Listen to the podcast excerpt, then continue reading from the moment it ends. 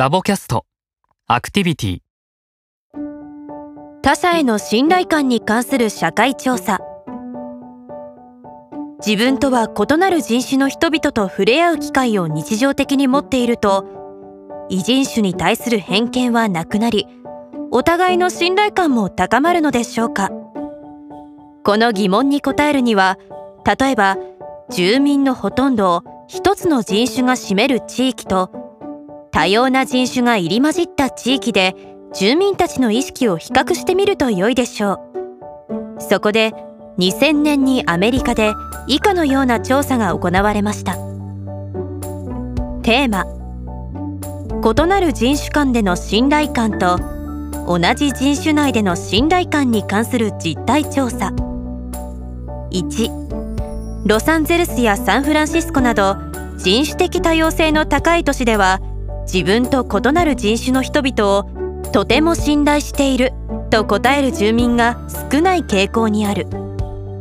2サウスダコタ州などの田舎町ではほとんどの住民が白人であるが黒人やヒスパニックアジア系の人々に対する信頼感は全ての都市中で比較的高い。3白人黒人ヒスパニック。アジア系のうちいずれか一つの人種が大多数を占める地域を同質的人種間の比率が拮抗している地域を異質的とした。4同質的な地域と異質的な地域とを比較して異なる人種間での信頼感や同じ人種内での信頼感にどのような違いがあるかを分析した。調査者ロバート・パットナム。調査年2000年。実施国アメリカ。調査対象者。国内41地域の住民。約3万人。結果と考察。1異質的な地域ほど人種間の信頼感が低いという傾向が見られました。